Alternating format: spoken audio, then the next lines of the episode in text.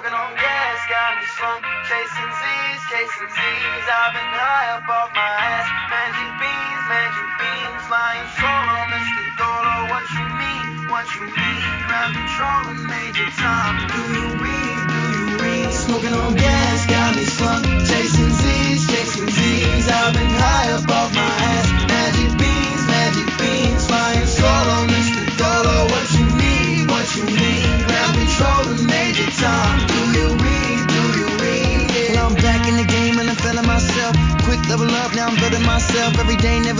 myself. Addicted to the growth, only focused on wealth, still slide to my nine to five. Just about the time till I'm- Hey everybody, it's Gaz. Welcome to season two, episode seven. How is everybody doing? Are you losing your minds yet? I am. I am absolutely losing it. I am so sick of it all. I am tired of the mask. I'm tired of the foggy glasses. I'm tired of the bitchy people. I'm tired of the Facebook bullshit. Oh my. And stuff is falling off of my desk and going everywhere. Holy crap. So, happy Memorial Day. Any of you guys have actual plans? Like, are you going to go to the backyard or front yard or side yard, a park, something? Man, I don't know. I just want to get some people together and like sit in a socially acceptably spaced circle and talk or something, man. Hang out with some people. Though I'm getting to hang out with people, I picked up some extra work is uh, doing some landscaping. Uh, if you need some trees, you need some landscaping, contact Celtic Green, message the show, I'll get you the info, you know. So uh yeah. This is our lives now, right now, until something changes. I guess either you know, Delaware where I am here, we're opening to uh yellow, whatever in the fuck that means. So yellow. So things are opening up a little bit. What could go wrong? So we'll see. We'll see.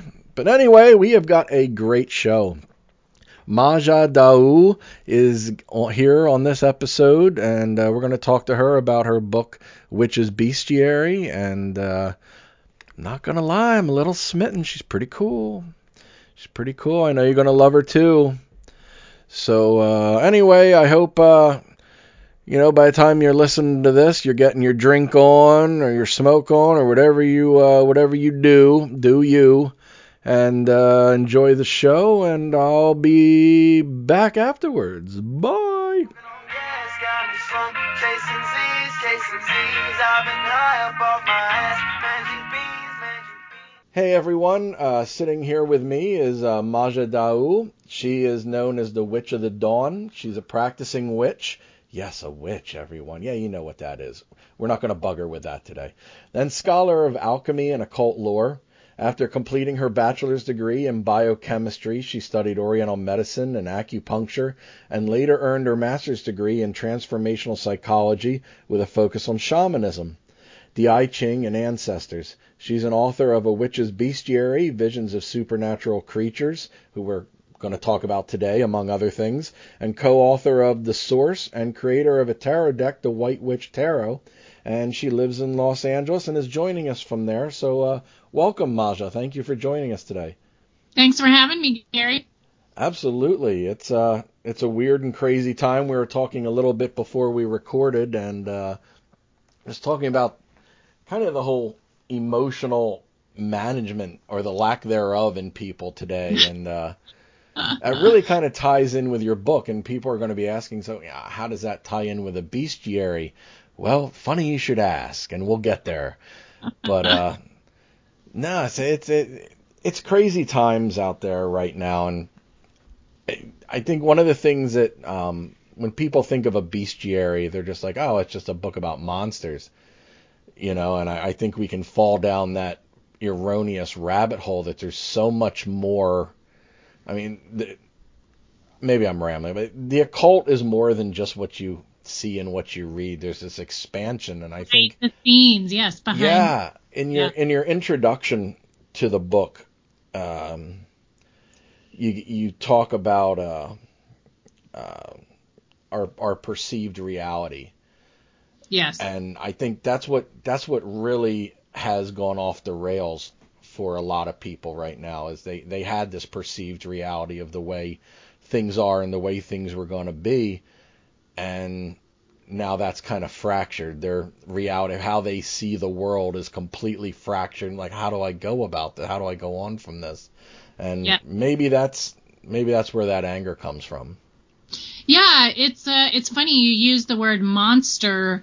If we if we look at the etymology of the word monster and where that comes from, it's actually related to memory and reminders. So the approach that I took in my bestiary, which is you know in my opinion and research, the true meaning of these beasts is that they're meant to be reminders of our you know, animal nature and of nature in general, but the mythological creatures really stand as symbols to tell us stories of how we have these brutal emotions that we have to find coping methods with, you know.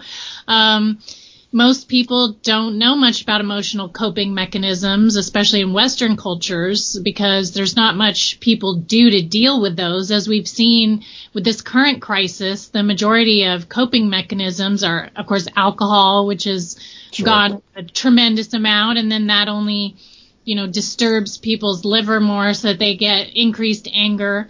And when people's expectations don't get met by reality. Like you said, they have these perceived realities that are schisming uh, widely from their expectations or plans.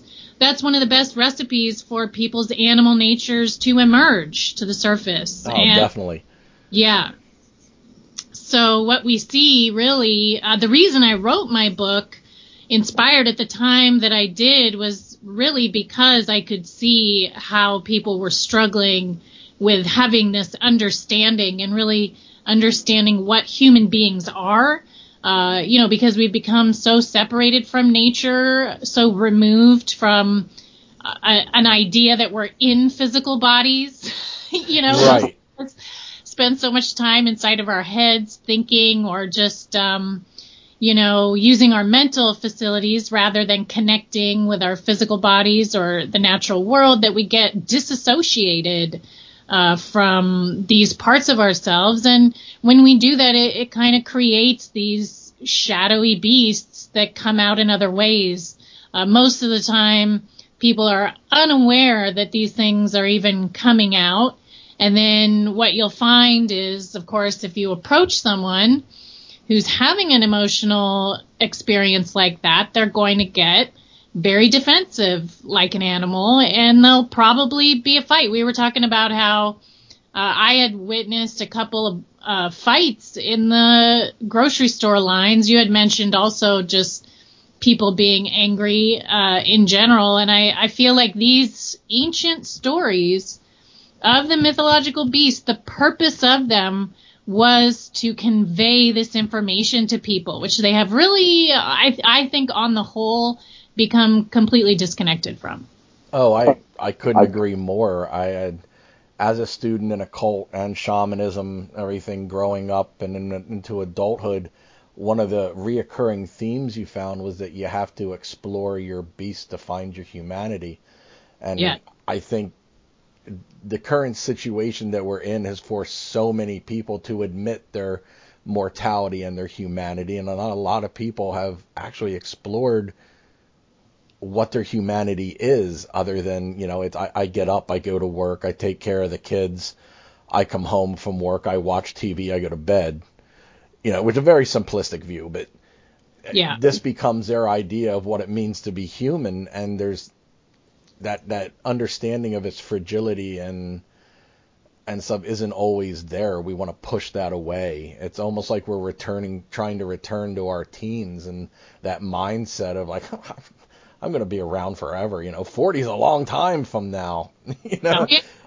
Yeah, And- and when I when I first wrote the book, it was actually when there was a lot of uh, random acts of violence. I mean, I guess that's always kind of true, but you know, there was more of the school shootings were really kind of surface, really a lot of the the gun violence going on, and certainly uh, against the black communities from the Sure. police So there was like huge eruptions into people's consciousness of these uh, very violent behaviors. And so uh, part of it is uh, that confrontation of mortality is so taboo still. Uh, we have such a crappy relationship with we death, do. you know, and I, I do funeral services too, and I have to say, like in my experiences of doing that kind of work and helping people to come into relationships with death, because you really do have to have a personal relationship with it. Um, oh, absolutely. especially because there's such a lack of cultural language to help folks.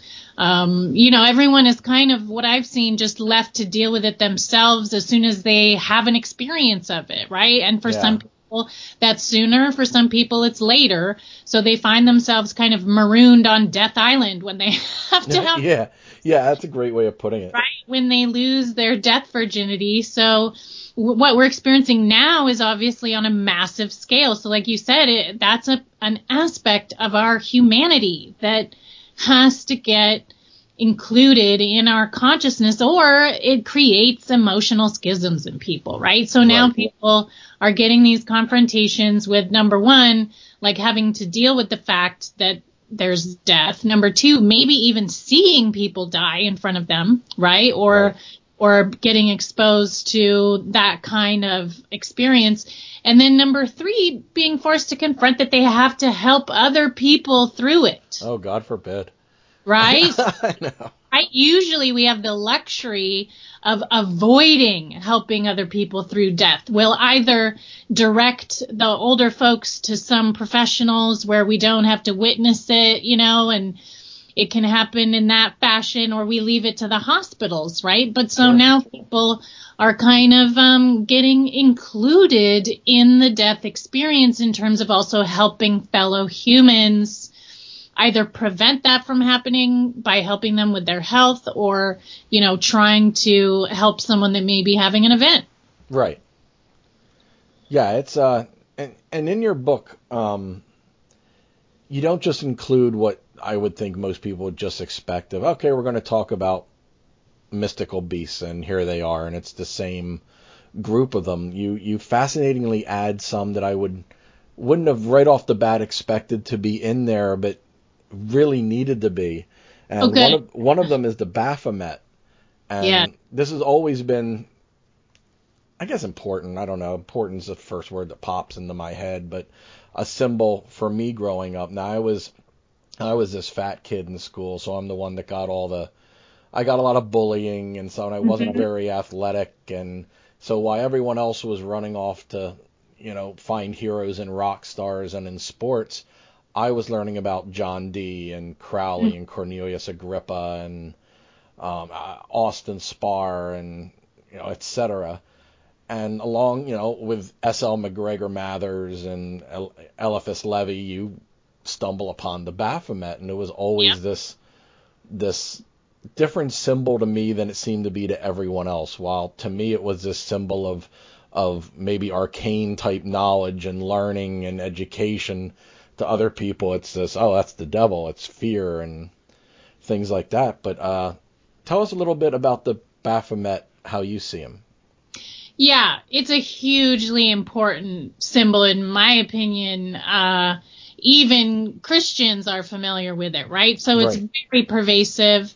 It's even throughout Islamic culture uh, as well. So we're talking about a symbol that goes trans-religious, right? Mm-hmm. And as a witch, most people use that symbol to prove or offer some kind of proof that witches are Satan worshippers, right? Or Right. whatever.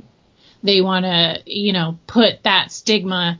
They'll just use that image of Baphomet with the goat head, right? Usually, traditionally, most people are familiar with the one from the Eliphas Levi um, book, but it goes back really, you can trace images of it going back into Judaic sources. So, and certainly Egyptian. So, with Baphomet in general, uh, it became popular in occultism and Freemasonry, specifically to represent alchemical ideations, right? Right, In the right. image, it shows the Eliphas Levi image, it shows the sun and moon, and it has the idea of the opposite energies, and of course, the creative energy in the center with the caduceus in the lap, and it's bisexual, right? So Right. it's it's a depiction of the alchemical unification of opposites, right? Right. That's uh, usually called the hermetic marriage, or Jung calls it the mysterium conjunctio. And then if you look into like a lot of the Knights Templar material and some of the more esoteric sources, they start talking about all of this Mohammed business and the lamp on the head. I, are you familiar with any of those references? Those when you get into the name etymology usually come up, Oh right? yeah, absolutely. Especially within the uh, the persecution of the Knights Templar and the Yes. suspicion that they were worshiping Baphomet or a Right. or a disembodied head, etc.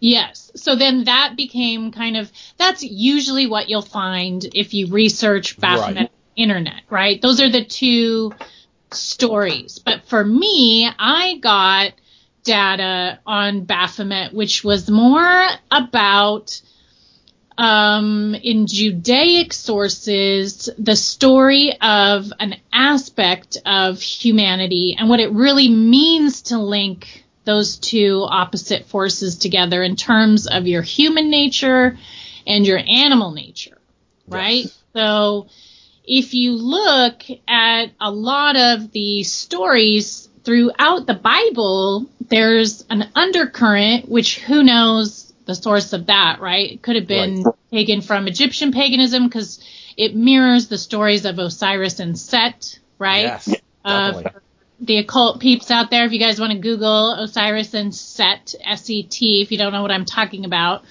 it's the it's what I'm going to be talking about right now, which is that when you achieve the unification or coming into harmony with your animal nature, it's usually depicted as having horns on your head Yes. and then light shines out of your face. So the name Mohammed, they would, like I said in the Knights Templar, talk about how it was like a lantern, an oil lamp on the head, but it was literally a term for enlightenment, uh, which, according to a lot of the esoteric literature, occurs when you have a unification with your upper and lower natures, right? This is this is also, of course, the meaning of as above, so below, and that within people, we have to kind of perform a merging of these things. And one of the more famous depictions of this is when Moses is shown with horns on his head. Um, have you seen any images of those stat- I have. statues I that have. I show remember Moses with the horns? With the horns, yes, and talking about the shine and the um Yes. how the how the Bible describes the shine. That is. Yes. The shining, right? Yes.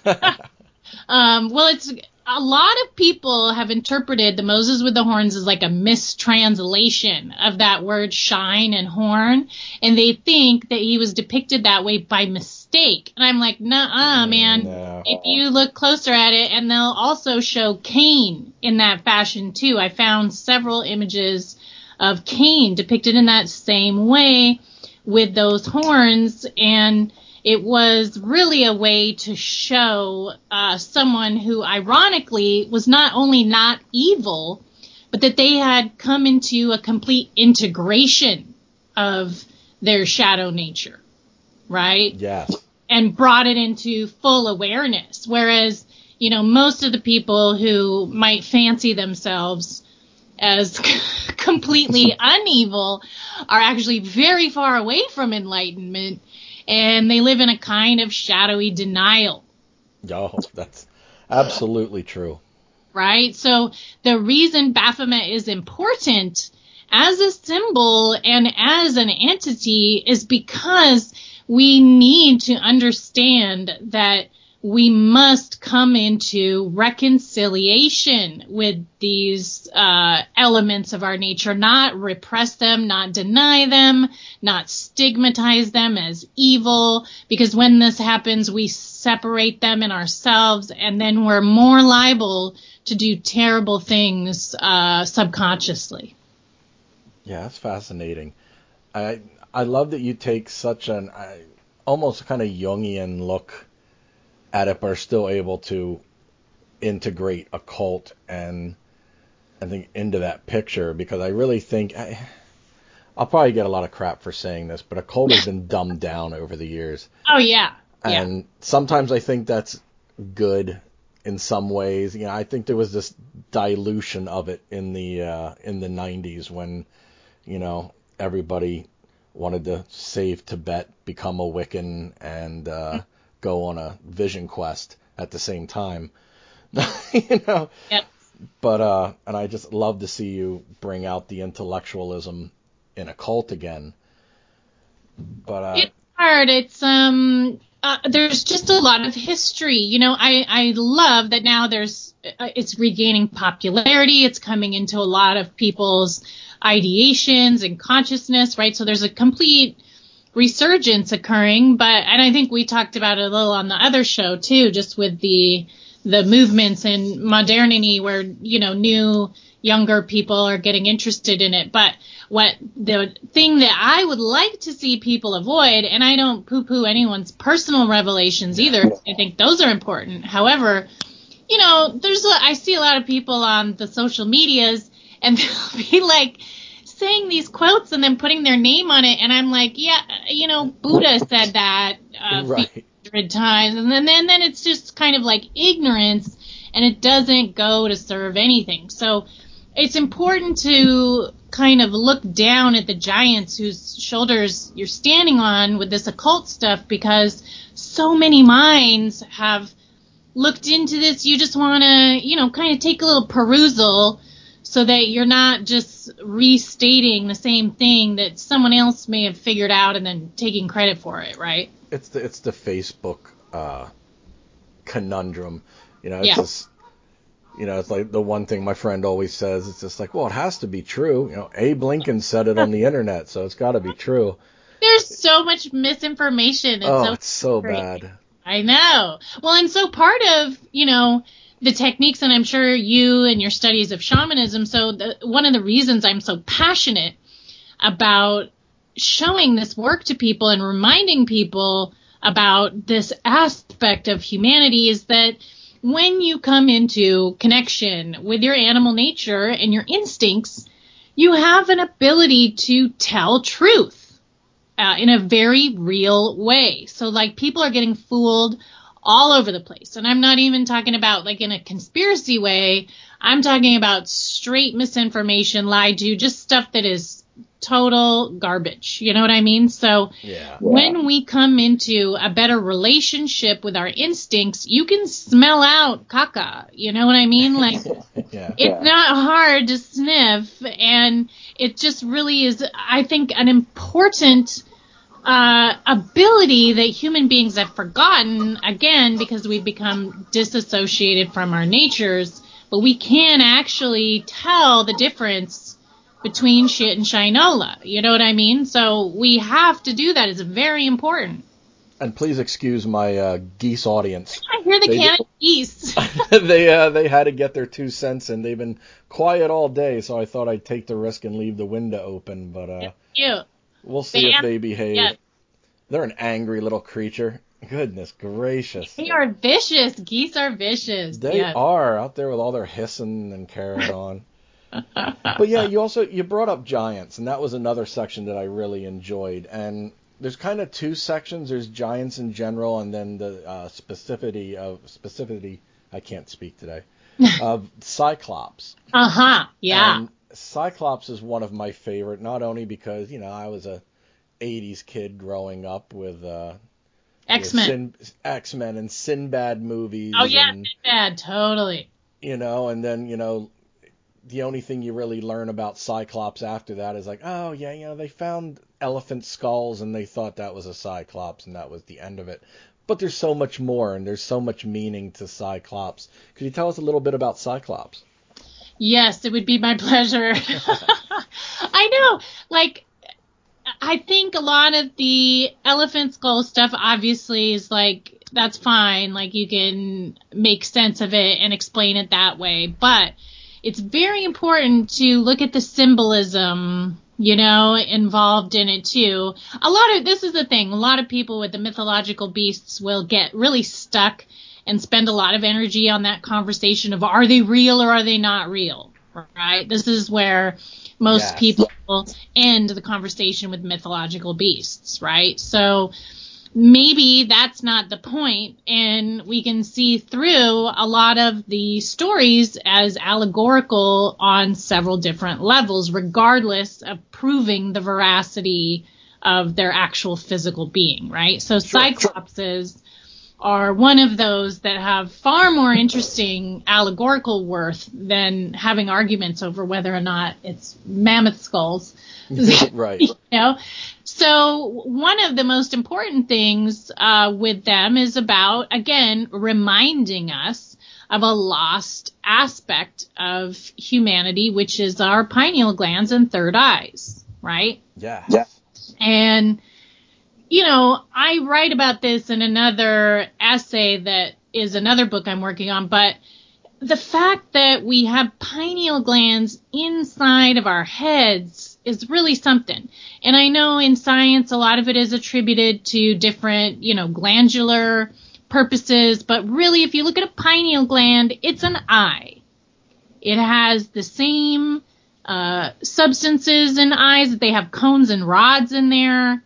It, it has the same structure as an eyeball, and it's hanging inside of your head. Yes. Yes. So why do you have an eye inside of your head. right? This is right. something pretty fascinating to me, right? Oh, for sure.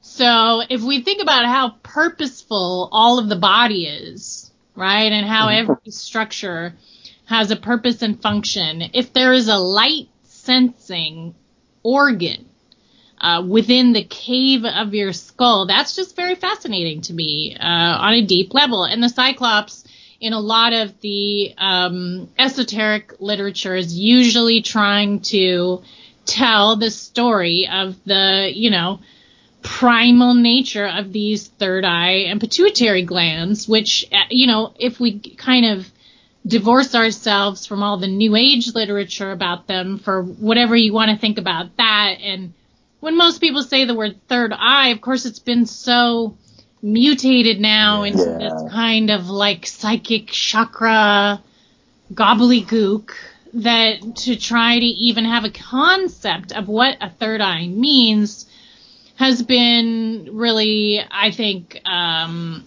propagandized so that we can't understand what it's talking about. But in my studies and with my teacher, Dr. Kelvin DeWolf, uh, using his techniques, what I discovered is that it is a literal light sensing organ, right? It's not, yeah. it's not symbolic. It's not, you know, um, some kind of mythological story. It actually is serving a function, right? So, sure. So when we look at it like that, it becomes a little more epic because the Cyclops are described as giants, right? Usually, I think I mentioned in the book, uh, most of the stories that talk about Cyclopses, they're they're big. Yes. They're the original giants uh, in most of the stories, and this is very much like the Titans, right? Oh, that's true. Yes. So these original giants that are the Titans are a very specific kind of character. So uh, did you see that movie uh, Immortals? You know what I'm talking about? Um, it was like a newer one by the guy that did The Cell. Oh yes, yes, I know what you mean. Yes, I haven't seen it, but I know what you mean. So in that movie, they represent the Titans as being these kind of reptilian, like very base like wild animal kind of right. uh, animals, right? That is how they depicted them, and I really liked how they did them that way because they didn't even like have language or talk. They were just like total primal uh, level. Which, if we think about that, that's the your primitive instincts. And I know when I say that, people might not really understand what that means now because we've become so disassociated from that that a lot of people have totally lost touch with feeling their instincts, right? Yeah, yeah, I think we we're, yeah. we've lost touch with so much. Yes. But your instincts really have to do with perception, right? Right. What you can see or smell. It's like a hunter, right? And Sure. Being able to smell out, uh, you can smell out and tell. You don't have to be psychic to tell what people are feeling or thinking. If you are connected with your instincts, you can, it's very obvious. Like people are very tragically transparent. You know what I mean? oh mean? yes. if you're paying attention, you can, I mean, unless there's some kind of really adept, you know, just kind of the fawns, you can just, it- you know, you can tell what's going on if you're connected with your instincts. And so it's a perceptual thing, really, instinct. Uh, and it's kind of, I think, baseline. And it's a perception that you don't have to do, your body does it. Right? So Sure. I I'm not gonna try and figure out what a smell is. And it's not something I have to think about. My body can do it, right? Right. So these titans really represent these primordial or primal drives of humanity. And so the Cyclopses as these giants uh, representing these titans having this connection with our pineal gland. I know I kind of went here along around a big circle, but You know that's good because sometimes that's the best way to go. right? So if we can understand that this symbolism then, because the Cyclopses are used in that fashion, in that Titan way, it's trying to remind us of one of our instincts available to us that we have really nearly forgotten. Either, I mean, who knows why? Obviously, people have um, conspiracy theories of how we're, you know, getting deadened or crystallized pineal glands from fluoride or or just other chemicals. You know, you can go off on all these these things, but in my experience of of doing some of these techniques, it's really just that people don't know how to use them. Yeah, no, I agree with you. So it's not like really a big deal. It's just like if people had become disconnected from any other sense organ that they may have in their body, you know? Right. Right. Yeah. Moving on from like our appendix or Yes. anything else, it's evolving into this unused part of our body uh, that if we could only tap back into, imagine what could change. And the you know appendix is a good example because your appendix can still kill you. Your pineal gland can Yeah. still kill you. Like this, if it can take you out, it has some kind of function it's performing. Like I think people are pretty dumb in that respect that they might suppose that some part of their physical body is useless. You know what I mean? for for people that work so hard to ignore their animal side of their nature, we we don't know much about our own humanity. It's, it's like we get so lost into the the dumb stuff of life. Like I was saying before we were recording, a Facebook of of just regurgitating memes, which I, I, I see memes as like the uh, the uh, the hieroglyphs of our time. Mm-hmm. You know, it's like we're gonna we're gonna put these memes out that just kind of express our feel our feeling because we're we don't have to express ourselves anymore in full sentences. We have emojis for that. We have we're little by little we're doing away with speech. You know, no one cares if they use there, there, or there. You know, no one cares about grammar anymore, and it's it's little by little chipping away at our own self-expression. Uh huh. Yes. Just putting symbols out there. I'm just going to put symbols, and then when you misinterpret it, I'm going to be angry with you. Yeah. You know, and so much of the bestiary and and these beasts that if people could use this in meditation or just explore these further, you can find so much. I just between your familiars book and the bestiary book, I, I can't wait to go back to my therapist because I'm going to have so much I want to talk about. you know. and and it's a positive thing, not a negative yes, thing. Yes. No, and it's I feel like it's going to be helpful for, you know, like you said, this is a, a, a path to reconnect with our humanity. You know what I mean? And it's really important for people to do that because when we have these lacks of self expression of our emotions, like you mentioned, right? Right. This is what I'm talking about, where it can lead to things like misplaced violence, doing things uh, subconsciously. It forms addictive compulsive behaviors, right? We yeah. get um, so many, so many afflictions um, that arise as a result of that disconnect because emotions are part of our animal nature. Uh, I mean, I guess some people might argue that and think they're more abstract, but the reality is is that when you feel an emotion, it's not only happening on an abstract level, you get a physical chemical release within your body, right? Oh, yeah. Uh, for each and every emotion that you feel. Uh, and in Chinese medicine, they're so brilliant. The Taoists are so smart because they figured out, um, you know, symbolically, but still works real good, how each emotion is tied to a different organ system. Right.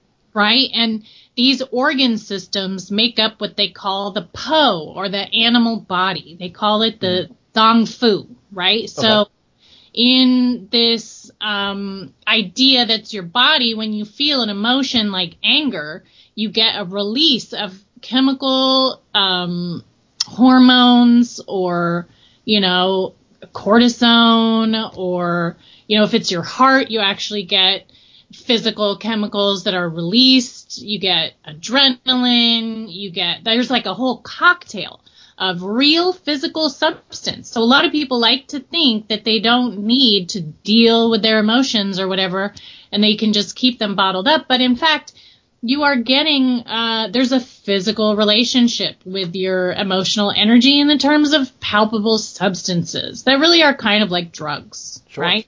Yeah. So, I mean, most drugs do the same things that our emotional releases do, right? So, uh, certainly the dopamine alone, right? Like we right. on that for a long time.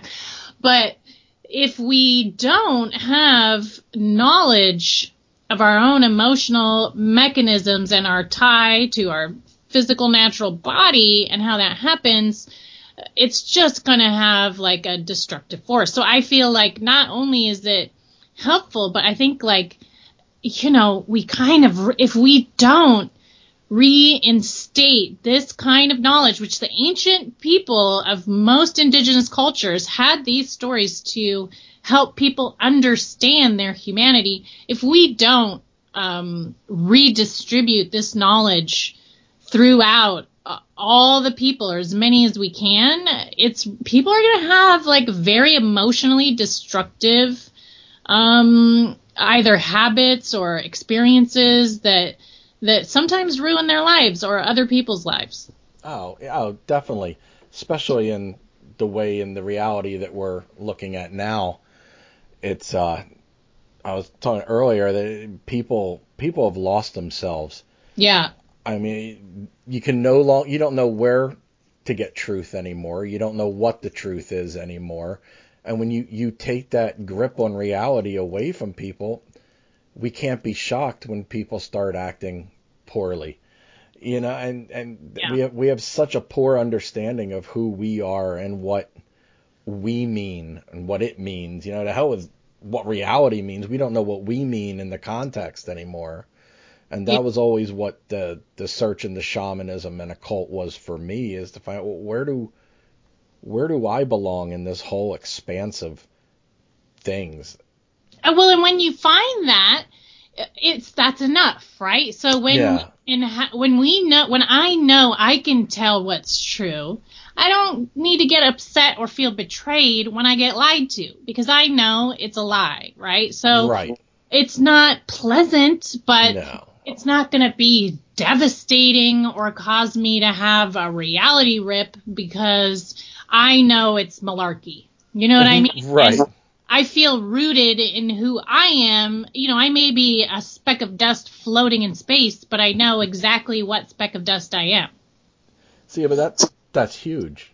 It is. Just That's all you recognize yourself as that speck of dust is is is huge. I I, uh, I sat Zen meditation for I guess like 20 years, uh, sitting Yep. with different teachers from uh, Bernie Glassman Roshi to uh, John Daido Loori to Seung Sahn, and there, there was there was a saying kind of in Zen where you'd be like, when I first started, I thought that mountains were mountains and rivers were rivers. Mhm. And as I began to study, I learned that it was all an illusion and there are no mountains and there are no rivers. But now that I'm enlightened, I realize that mountains are mountains and rivers are rivers. And it's it's that that circle of coming back around of you know you, you people are like, well, what's the point if you're right back where you started? I'm like, you know yes, where but you you're are. Yes, you, you your Yeah. understanding has been updated. It has been changed. And now you know where you are amongst those rivers and those mountains. And that's so important right now for us to kind of learn where we are out there. Why wearing this, what seems to be a face panty, is going to really make any difference out there. Is that you're thinking beyond yourself. Yes. Yeah. And, uh, and that's really, you know, when it, we must connect with our humanity because if, like you said, we think small and we don't connect, and that was this was something I write about in the bestiary is how important it is that you identify with creatures, yes. right? You must include in your identity creatures, right? Oh, yeah. because if all you think is like you said this thing that gets up that goes to work that eats the food and that's your identifying like capacity of what you are uh i mean number one that's so limited number Yeah. two it's just not true and if you can expand that out just a touch you save yourself from becoming so self-focused that you can't see who you are. Oh yes, yes, yes, definitely. And it's, So, uh, yeah, it's really like a way to rescue yourself when you can expand your identity in that way. so someone just picking up your book and they're like, okay, this bestiary, and I loved hearing her speak, and I want to know more. How does one sit down with the bestiary? Because it's more than just a a book to read on the lanai, you know, Yeah. which I absolutely agree. You should go out on your balcony or your lanai or go out in a field, go out, read it, read it, and be out there and find in yourself. But how do you want people to? Well, they're kind of like archetypes, right? So you can even Yes. just pick a pick a random chapter and that can be your guy for the day, right? So Oh, that's brilliant. You know, you could pick one one a day or one a month and then kind of contemplate on it. One of the things I like about using archetypes is that when you bring one into your consciousness for contemplation, you'll start to have like an, a relationship with it, right? So Right. when you expand yourself to include that as an aspect of you, you can go about your day and because of how magical reality is and how synchronicity is, here's what I'm hoping anyway is that people will start to have those things mirrored back to them so that they can see either in themselves or others some of those stories. Yes. Yeah, so you could just pick one and then let it marinate a bit. And don't let it fool you. Just because you might see a creature that you recognize, such as vampires, which I'm going to bring up now, Yeah. don't don't think you know that story, because you have Yeah. this wonderful description of um, Tibetan dakinis and their connection to vampirism. And I don't, again, I don't want to give away the whole book. I want people to go out there and read it and get, you know, find themselves in this book. But uh, tell us about dakinis. Yeah. Uh, I love dakinis because they're my middle name. My mother Yes. actually named me that because she had been uh, living in Tibet, actually. It was in the 70s, which I believe Tibet was closed at that time, but she was like really on the on the border there between India and Tibet in the Himalayas proper. She was straight Right. in the mountains, you know. And she had been there actually to study art. Uh, she was learning the thangka style art, which Yes, uh, it's probably you know if you see Tibetan art, it's almost all thangka style. For those aren't familiar, it's kind of they use a grid and then do this painstaking detail with like these brushes that have one hair and Oh my um, my god. they're very intricate. Uh, sometimes they use like gold in the paint and stuff like that. They're amazing. So she was learning how to do that certain kind of art. And that was where I can hear the geese. They're so cute. Oh my. God, that was uh, yeah, they were they were cute nine years ago. Not now they're the bane of my existence. There's all they do is fight all day. Everyone's like, "Oh, you're so lucky. You don't have any, you know, you kind of live by yourself." And you know, my kids are with their mom. and you're I'm like, just like, me and the geese. "Oh yeah, I have feathered toddlers running around here all day." Your roommates. It's not the same. Don't kill me, everyone. It's not the same. I don't know. Toddlers, kind of similar to geese. Oh my goodness. Yeah, they are. Yeah, it's just that is for But sure. yeah, uh, so she actually learned the the history of dakinis there in Tibet proper. So um, I learned it most of the stuff from her, and of course. Uh, now they've become a little more popular because of how popular yoga has gotten and Right. it's more awareness. But I remember like when I was in middle school and high school, nobody knew what a dakini was. Like oh no. I would say my middle name, they'd be like, what?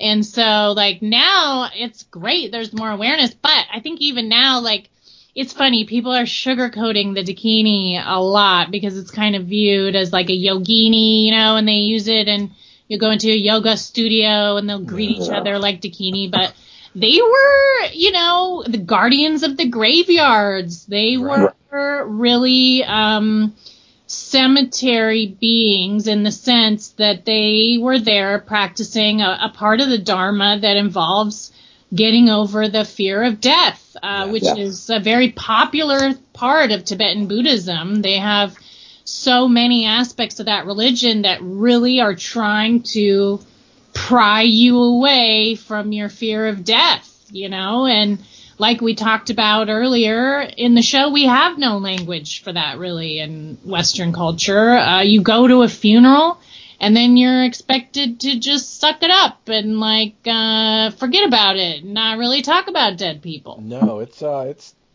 Western culture is so bizarre, and that the the two things that are I don't want to use the word important, but so much infused in our life, the two big things of sex and death, and which Western culture is so afraid of both of them. Yep, and uh, to a debilitation of our entire populace. Yes. Uh, you know, I'm in LA. LA has the highest prevalence of STDs right now. It's like off the chain and has been for the last several years. And so it's literally killing people, the taboo Yeah. uh, on spreading knowledge of sex. And then, ironically, people are dying because of the diseases that they get from that. So it makes me angry that the two are kept so taboo because Oh, it's not sure. uh, it's not helping anybody. Yeah. So No, I no. a lot of changing now. I think uh, you know a lot of the trans movement is helping people Yes. have to face sexuality and deal with uh deal with it and you know even if they don't want to or it makes them uncomfortable so there's a lot of revolution uh happening there which i'm extremely supportive of and Yes, me too. excited about because if you know if they if they can just accomplish that one fa- like thing of helping people bust through their inability to even have discussions you know like Right.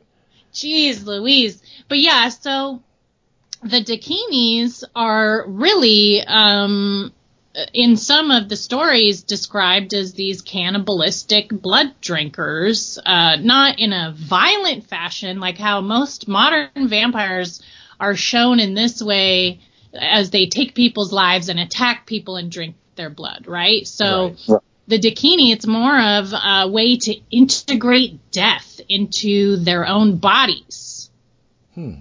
Right? So they drink only the blood of dead people, right? So which in most vampire stories is against the rules, right? You Yes, that's right. That makes them sick. Dead blood, right? Right. Is isn't that from? Uh, I think Anne Rice had like that component. I believe she did, and I think they talk about it in uh, True Blood as well. Yes, right. Very even for vampires, that shit's taboo, right? Right. So you know that's bad. um, but yeah, the Dakinis are the female embodiment of enlightenment, and this is important because uh, Siddhartha Buddha, at least in his sutras, states that the female body is not capable of holding enlightenment. right? I'm like, Right. wow, true. nice to know there's female Buddhists. You guys must not be reading the book. Um, but that happens in Right? religion a lot. I'm like, that's why I'm a witch. If I go to church, I'm not permitted to speak. It says that Right. Bible, right? I'm like, no thanks. I'll just Yep. step along to the next one. Um, so, but yeah, that notwithstanding, the Dakinis are the feminine ability to em- embody and place it in their body, right? And Right. hold what they call the diamond mind or the Vajra mind. And ironically, of course, they drink blood, which is one of the most taboo things you can have. And then there's a lot of legends I get into in there. Uh, because of course, not only the Dakinis, but the vampires I focus on are stories of the female vampires. Because after we get to a certain point in history, uh, probably really with Dracula, if you know, I'm not like scholarly research the heck out of it, but if we kind of go from that point forward, suddenly all the vampires are shown as men. Right. With just victimization, as Yeah. usual, of Yeah. women in that in those pardon me in those stories. right? Until like, you know, some stories that will include some women, but they're usually dominated by the male vampire, right? Right. But prehistory, uh, there's not a single story of a male vampire. They're almost all ladies. Right. Going back to Lilith herself. Yeah. So, uh, this was something I wanted to talk about in the book and kind of show it from that more esoteric angle. And certainly the Dakinis are, uh, you know, a big part of that. And I like talking about them because they're such a now huge part of Buddhism that have become so popularly accepted as these kind of like benign creatures. Uh, so I just wanted to remind everybody of their drinking blood from the dead. as one would. As one would. yes, yes. And again, I don't want to. Uh, I don't want to give away too many of the different chapters because I want people to see them and see some of these chapters as just fresh and new and hasn't even heard about them. So I, if it's all right, I'd like to talk to um, some of the services that you offer uh, on your page, and one of them is the Oracle, Yes. and I am completely fascinated by this. So It's could you talk fun. a little? Hmm? It's pretty fun. It, it's got to be fun. So I'll let you talk about and explain what you do there. Yeah, I, I love doing the Oracle. It's been one of my favorite things to do. And essentially, I just get up in front of everyone and and I open the audience to ask any question that they want about the mysteries of the universe. Uh, and then I generate a response. So, uh, of course, the tradition of oracles I get into in my book, Familiars in Witchcraft, where I talk about the whole history of the Sibylline oracles and the Oracle of Delphi and how they use relationships with familiar spirits. And the tradition of an oracle standing in front and people asking questions to the oracle is really the heart of occult teachings. Okay, so and that's like the master servant or teacher student right relationship where all knowledge is kind of conveyed right so Oh, for sure. if we look at hermetics uh, we see that hermes has conversation with his familiar spirit which is a dragon and that's where all the knowledge comes we see that in a lot of the zen literature most of those books are written in kind of uh, chibo form where it's a student asking the master questions right Oh yeah. so this uh, performance of Oracle, even though I do it in a very fun and kind of entertaining way. It's really a way to keep this tradition alive and use it in an audience, which I love because, of course, uh, you don't know who's going to ask what question. And every time I do them, it always has like a theme. It's very interesting where a lot of the questions will go together and then there'll be this like concentrated point that it keeps arriving back to and that's different for every session it seems like so it's really fascinating for me to do and uh, the feedback that i get from folks is that you know they've never really seen anything like it or participated in it and they enjoy it immensely Yeah, it, one of the first things that I noticed when I started looking into magic, etc., was the development of these kind of synchronicities yes that kind of come out, whether you're looking for them or not. They will come out and smack you in the face and say, "I'm here." oh yeah And uh, I know you uh, you ran into some of these when you were writing the uh, the werewolf chapter, I believe. hmm i had some big ones they're so funny I know.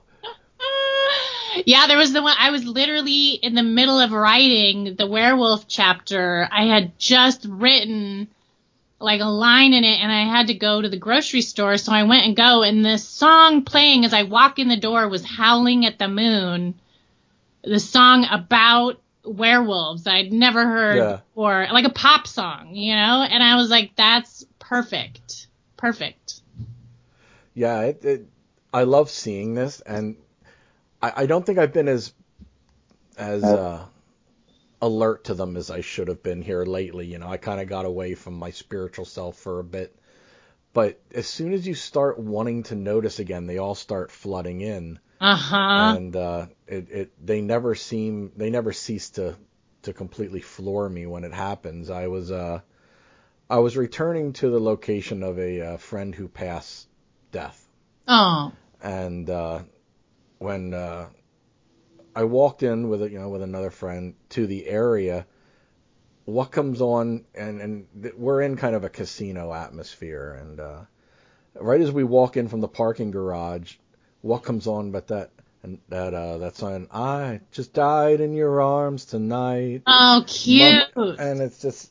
And then it kind of just they uh, an advertisement comes on after that, and then it just ends the song, and it goes on to another song, as if that song wasn't even supposed to be playing. Right? It's like these crazy muse messages in that moment in time.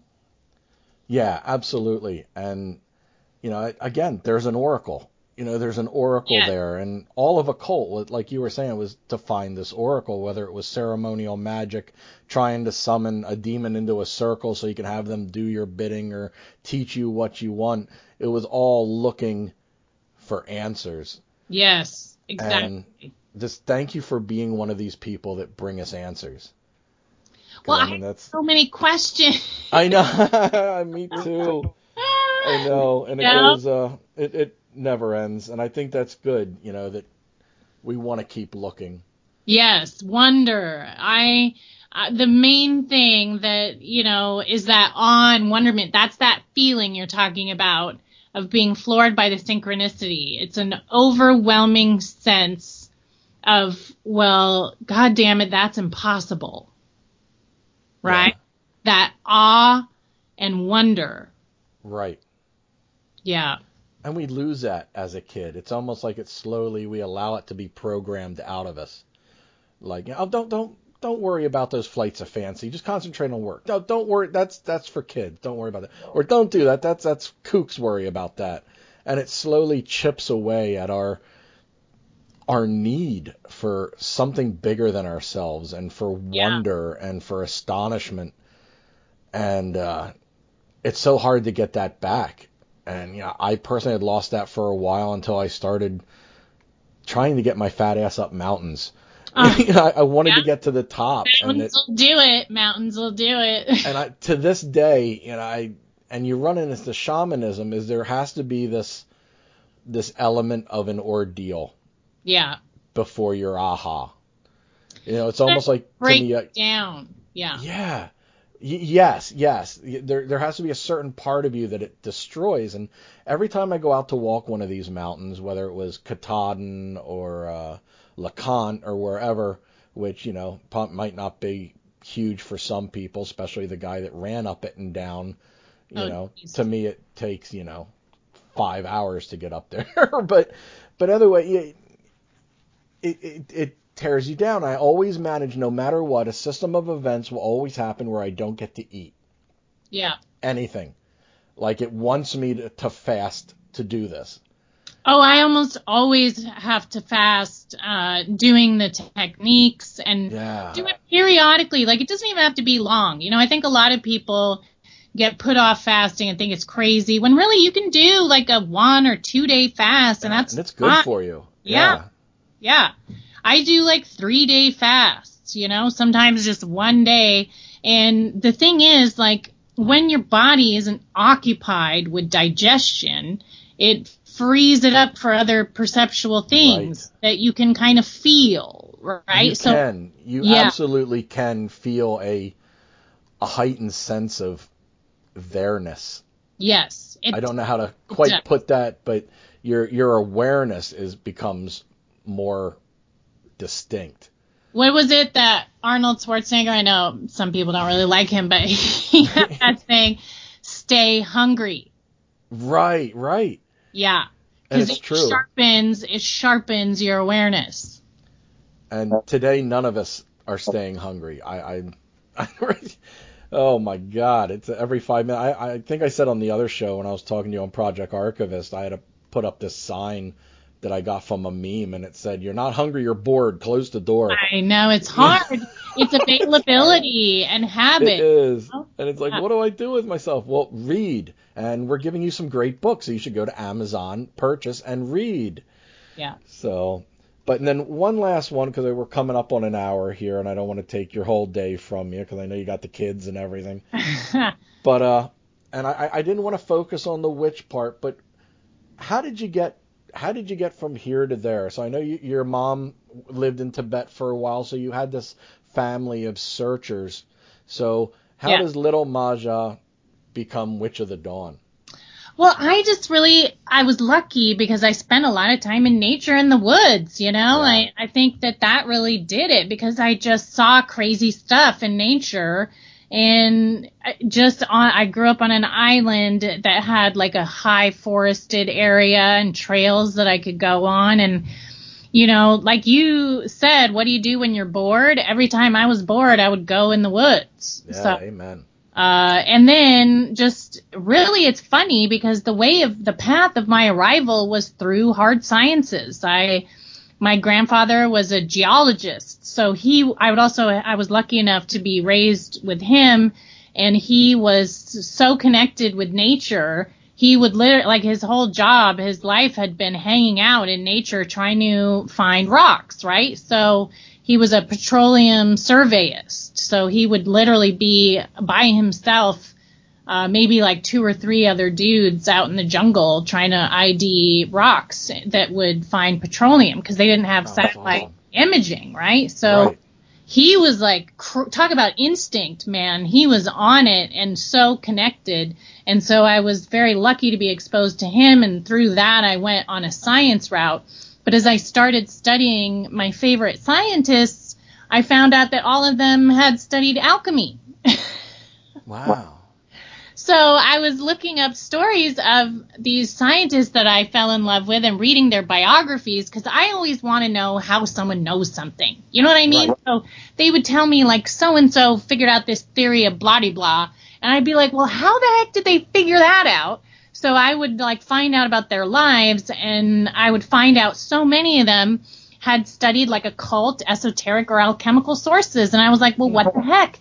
So then, uh, I mean, I had been interested in witchcraft proper as like a teen. I was a total teen witch uh, Understood. from the, like kind of pagany nature stuff. But then it was through going into science studies that I arrived at alchemy, and that just really did it. Yeah. Yeah. Yeah, absolutely. And it, it it's a journey, you know, like anything else. You know, Oh I, yeah. I, I tried a lot of the different forms, whether it was shamanism or you know, regular group paganism or being solitary, which I just found fine, but yet I wanted more, you know, like you said, Mhm. I want to know, I want to learn, I want to see what is your occult and what's your occult and what's your occult and so it's uh then you know I think that the break to sit zazen and the sit Buddhism, even though again down the line I saw a lot of the same patterns of abuse and misogyny that I found in Christianity. It's human, right? It's, human. yeah, Yeah. that you know I again and it's out there in everything including paganism, but I found more ways for women to f- be empowered and that was that was important to me not because you know I identify as a woman or anything like that but as a kid that was very bullied and Yeah, raised by a mom that was also had an abusive husband I had an abusive father and all Oh, that oh. to see to see something that embraced and empowered women also gave me the hope that it could embrace and empower myself Oh, bless And, you. you know and It's true and that, because uh, we're it's all true women. So when you see anyone being abused, it's an aspect of self, right? So Right. If we're studying truth, like that has to, you can't be so hypocritical that you can't see that, right? right Like why why some people are elitist and others are not worthy or whatever. Yeah, yeah, it's so it's, it's very true, and uh, I think your books are going to open a lot of people up to this. You know, a lot of people that the availability of things aren't there anymore. Before, you know, in through the the visionary '90s, you know, there was a there was a crystal shop or a cult shop in every almost every, it seemed like every town you'd go, you could look up A Oh, lot. Ah, Philly, you know, there's you know, there's Blue Star Coven and and Harry's occult and things and they're they're all gone. You know, i don't lot I the think little shops, one. you know. Yeah. Thank you, Amazon, I guess, but right. you know, a lot of the shops have gone kaput. It's true. And it, it's still to this day I think my favorite scent in the whole world is 90s occult shop.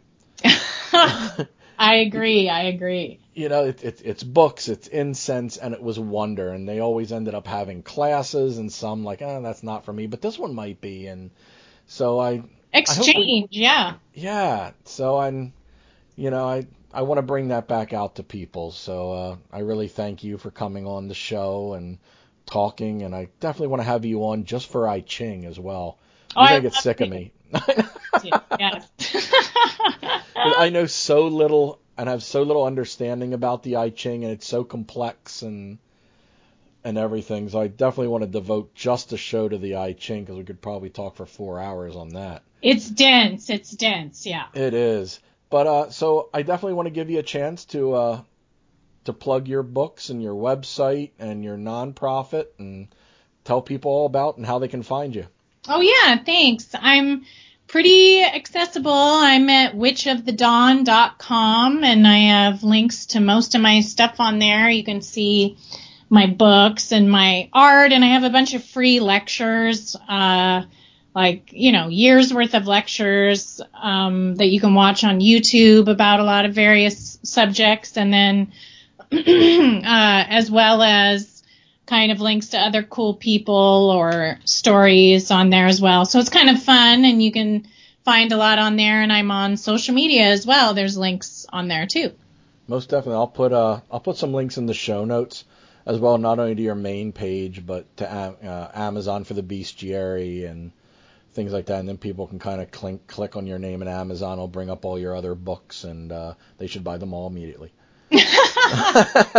It's a lot of fun stuff. It is, it is, and it's great. And if you haven't heard uh, me on uh, Project Archivist, when Ro and I sat down with Maja and talked about her book on familiars, you should definitely hunt that out, and I'll put that in the show notes as well.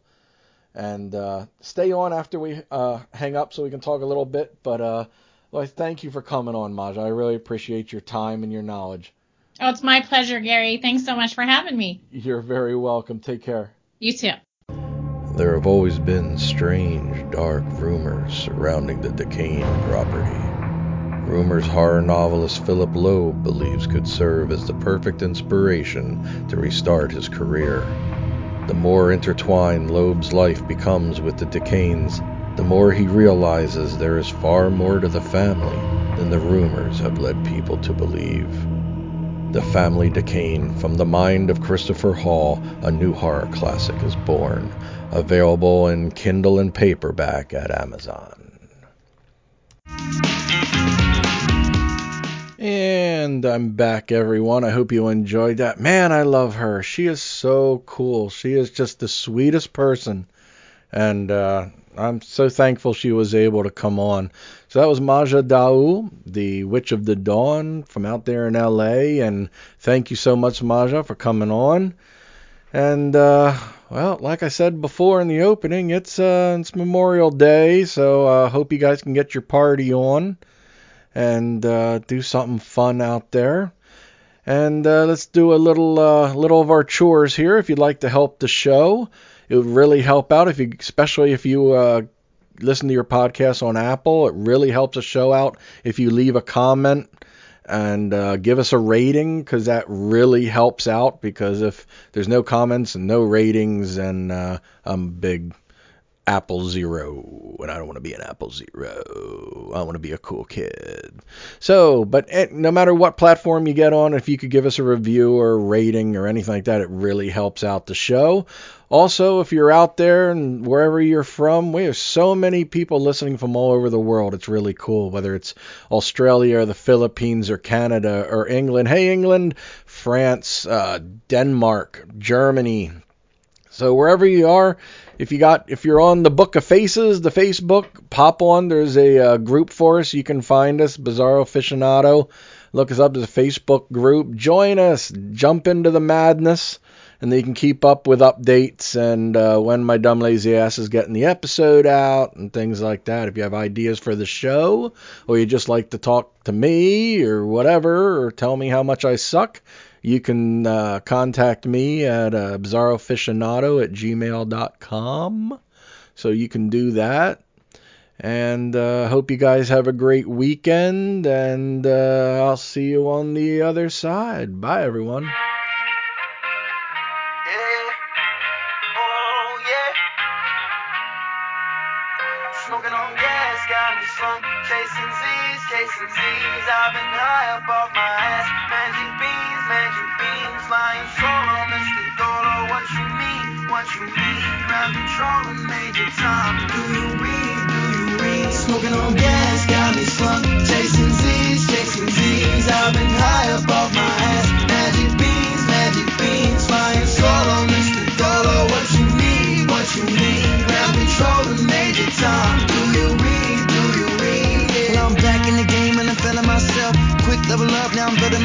every day, never taking breaks, killing myself. Addicted to the gold, only focused on wealth, still slide to my 9 to 5. Just by the time till I'm on the rise. Blasting off, I'm not ashen off. This ain't frat rap, tell the haters fuck off. I'm shining, so blinded. As a rival, got no diamonds, broke boy. Got nothing in my wallet, spend on my green, on the green quite often. Still flawless, stand tall and say fuck it to me, face calling. Time to ride the wave, override the shade, inhale the haze, have a love